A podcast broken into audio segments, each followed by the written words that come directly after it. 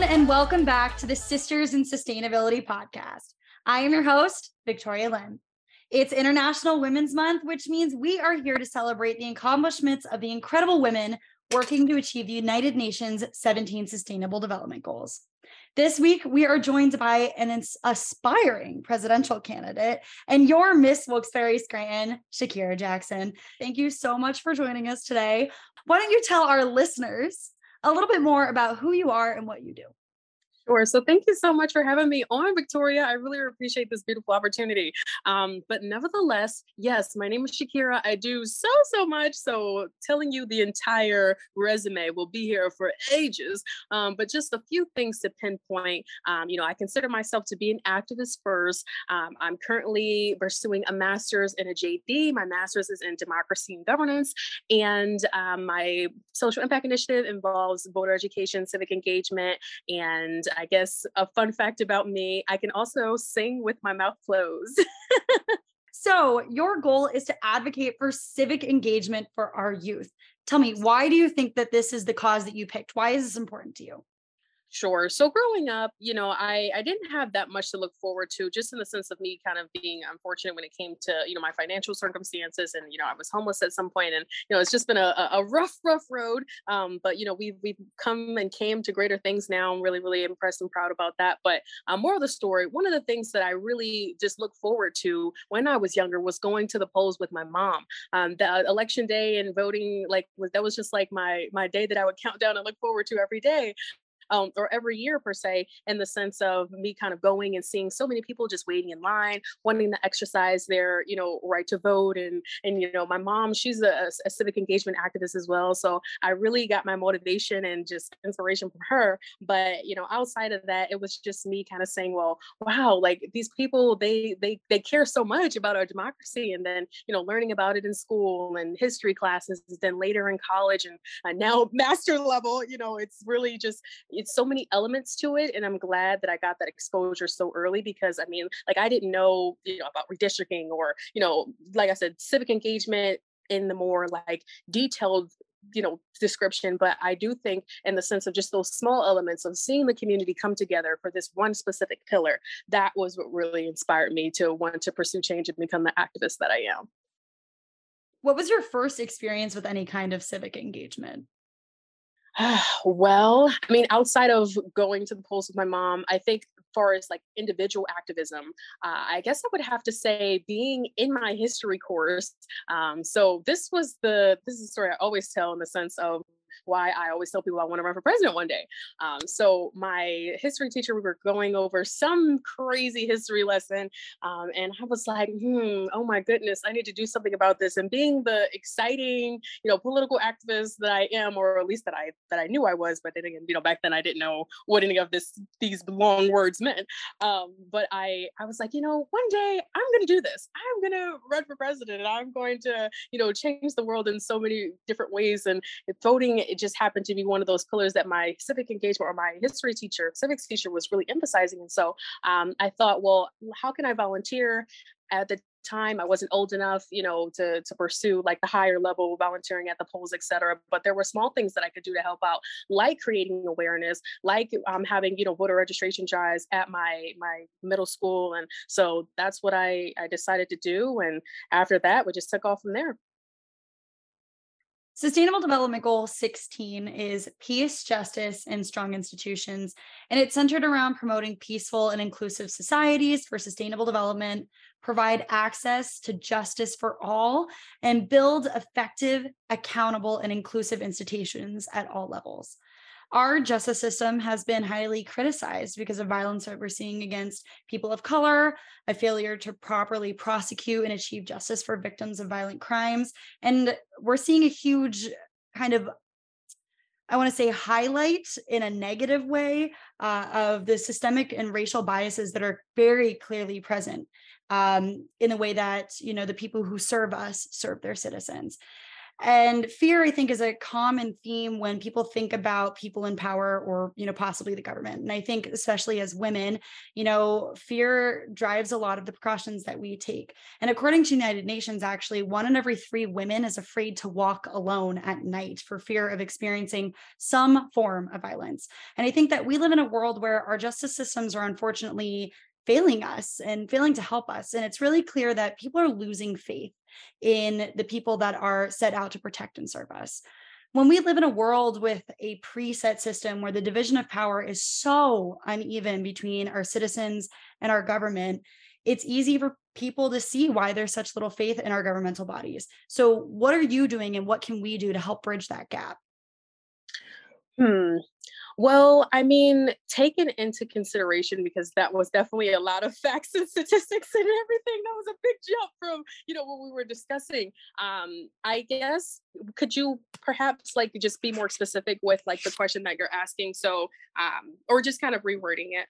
Yeah, absolutely. So th- there's a huge division in power between the people us and and our governmental bodies and i think it's why a lot of people lose faith in yeah. in the voting system. So mm-hmm. what can we do as citizens to kind of help bridge that gap between people and government and make it seem more human and obtainable Sure, sure. Um, so I think what I'm thinking of, you know, when the whole George Floyd stuff happened and, you know, when our, our people just kind of lost hope and we're still kind of seeing, you know, the apathy and the the people just losing hope in in our democracy system. And so I think for me, um, one of the reasons, and I'll answer this in two ways. One of the reasons I think people are losing hope um, is just in the sense of, I guess they don't think that they're seeing results. They're kind of, but here's the thing. I think people people are waiting on someone to come and save them when in reality they shouldn't be waiting on any on anybody you know i think you know if you want to see change if you want things to to happen and, and you want to you want to see these in quotations results you need to get out there and go advocate for it yourself that's why when i run into people and then, and then people always tell me they're like oh you know those, those those people that are that don't believe in the power of activism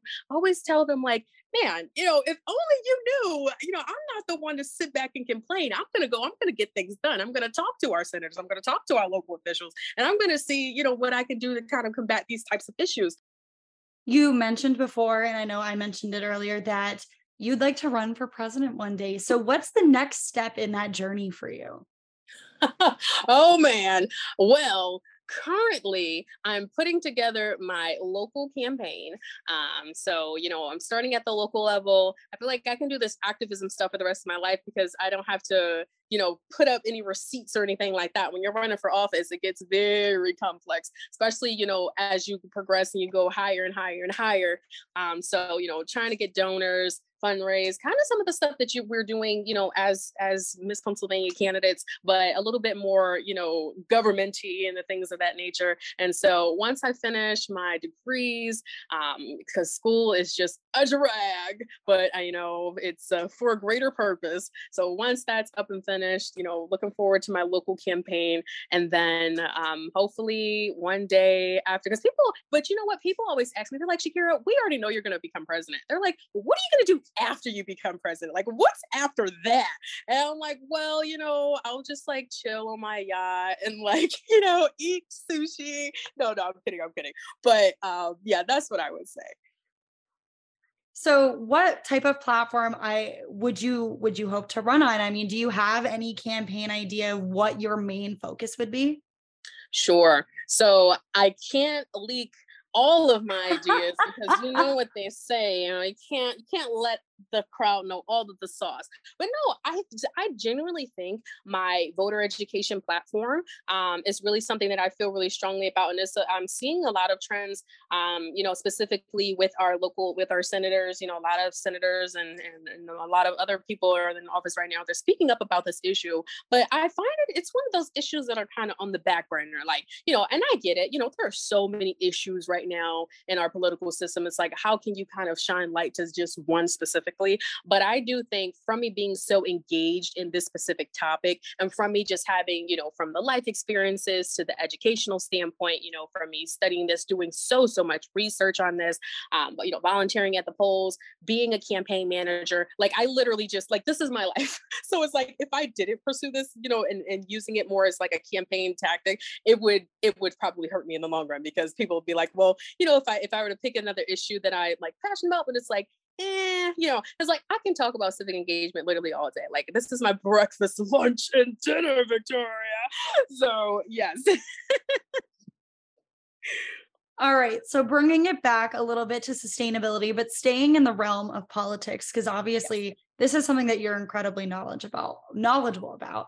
If you could sit down with world leaders right now, what sustainability issue would you talk to them about? Now, you kind of be throwing me for a loop with this whole sustainability uh, topic because, you know, I when I think of sustainability, I always think of environmental, you know, justice and all those things.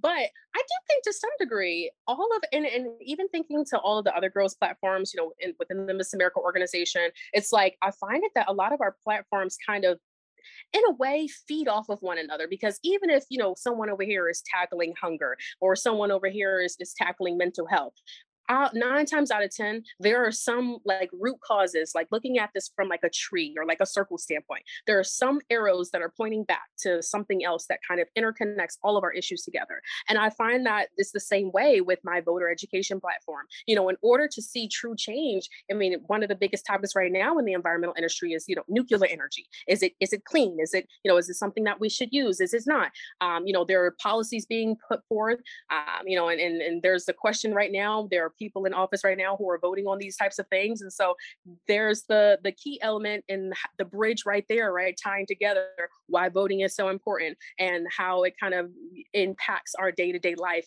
And so i think going back to your question i guess sustainability it would be to to bring more um, of the voting mindset into our political world and to sustain that. Because i feel like we had it at some point but it's definitely like lost itself throughout the years i feel like.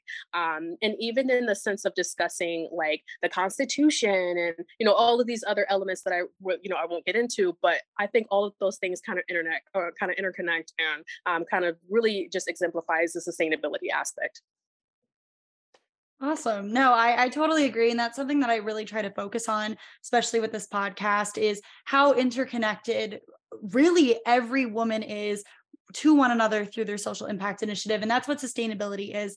I mean, the United Nations released these 17 sustainable development goals for the purpose of bettering the lives of people everywhere, whether it's through social justice reform, improving our educational systems, you know increasing voter informativity and information tracking and and giving people that ability to be informed well-rounded citizens to be able to go out and vote. So you're exactly right. But leading into that this is going to be our last question for our interview and it's been the last question i've asked all of our guests and i think that you are probably one of the perfect people to ask this to. What is one thing you would tell a young person or a piece of advice that you would give to somebody who wants to help change the world? Hmm. I think I would say embrace authenticity. You know, that's like the biggest trend in quotations trend right now, right? Like a lot of people are like, oh, yeah, you know, just be yourself. But that's not easy you know especially like now like with social media being like the the biggest element the biggest tool we're constantly comparing ourselves. We're constantly trying to be like you know the next person and this person and it's like dude, no, just be you. I, I promise you, you will excel. You will go very, very far in life if you just embrace your individuality. You know, my mom, she named me Shakira Unique Jackson for a reason. And I have to embrace the uniqueness in me because I feel like, you know, I've made it this far and I have yet to meet a person that said, Shakira, I don't like your true self. Um, and so I guess that's all right with me. But even if they didn't, at the end of the day, I could sleep well because I know that I am being my best and authentic self. So, you know, you're going to win regardless. I'm rooting for you, whoever's out there and needed to hear this message, because authenticity will get you far. And yes, stay blessed, Queen. Shakira, thank you so much for joining us today. It's been a privilege getting to talk about you and getting to talk about the amazing work that you do to help get our youth involved. Everybody, you can learn more about Shakira's mission by following her on Instagram at Miss Wilkes-Barre Scranton. Learn more about how you can help achieve the United Nations 17 Sustainable Development Goals by following us on Instagram at Sisters in Sustainability Podcast and at Sustainability Starts With You. Join the hashtag SISPod Nation today and remember that sustainability really does start with you. Thanks for listening.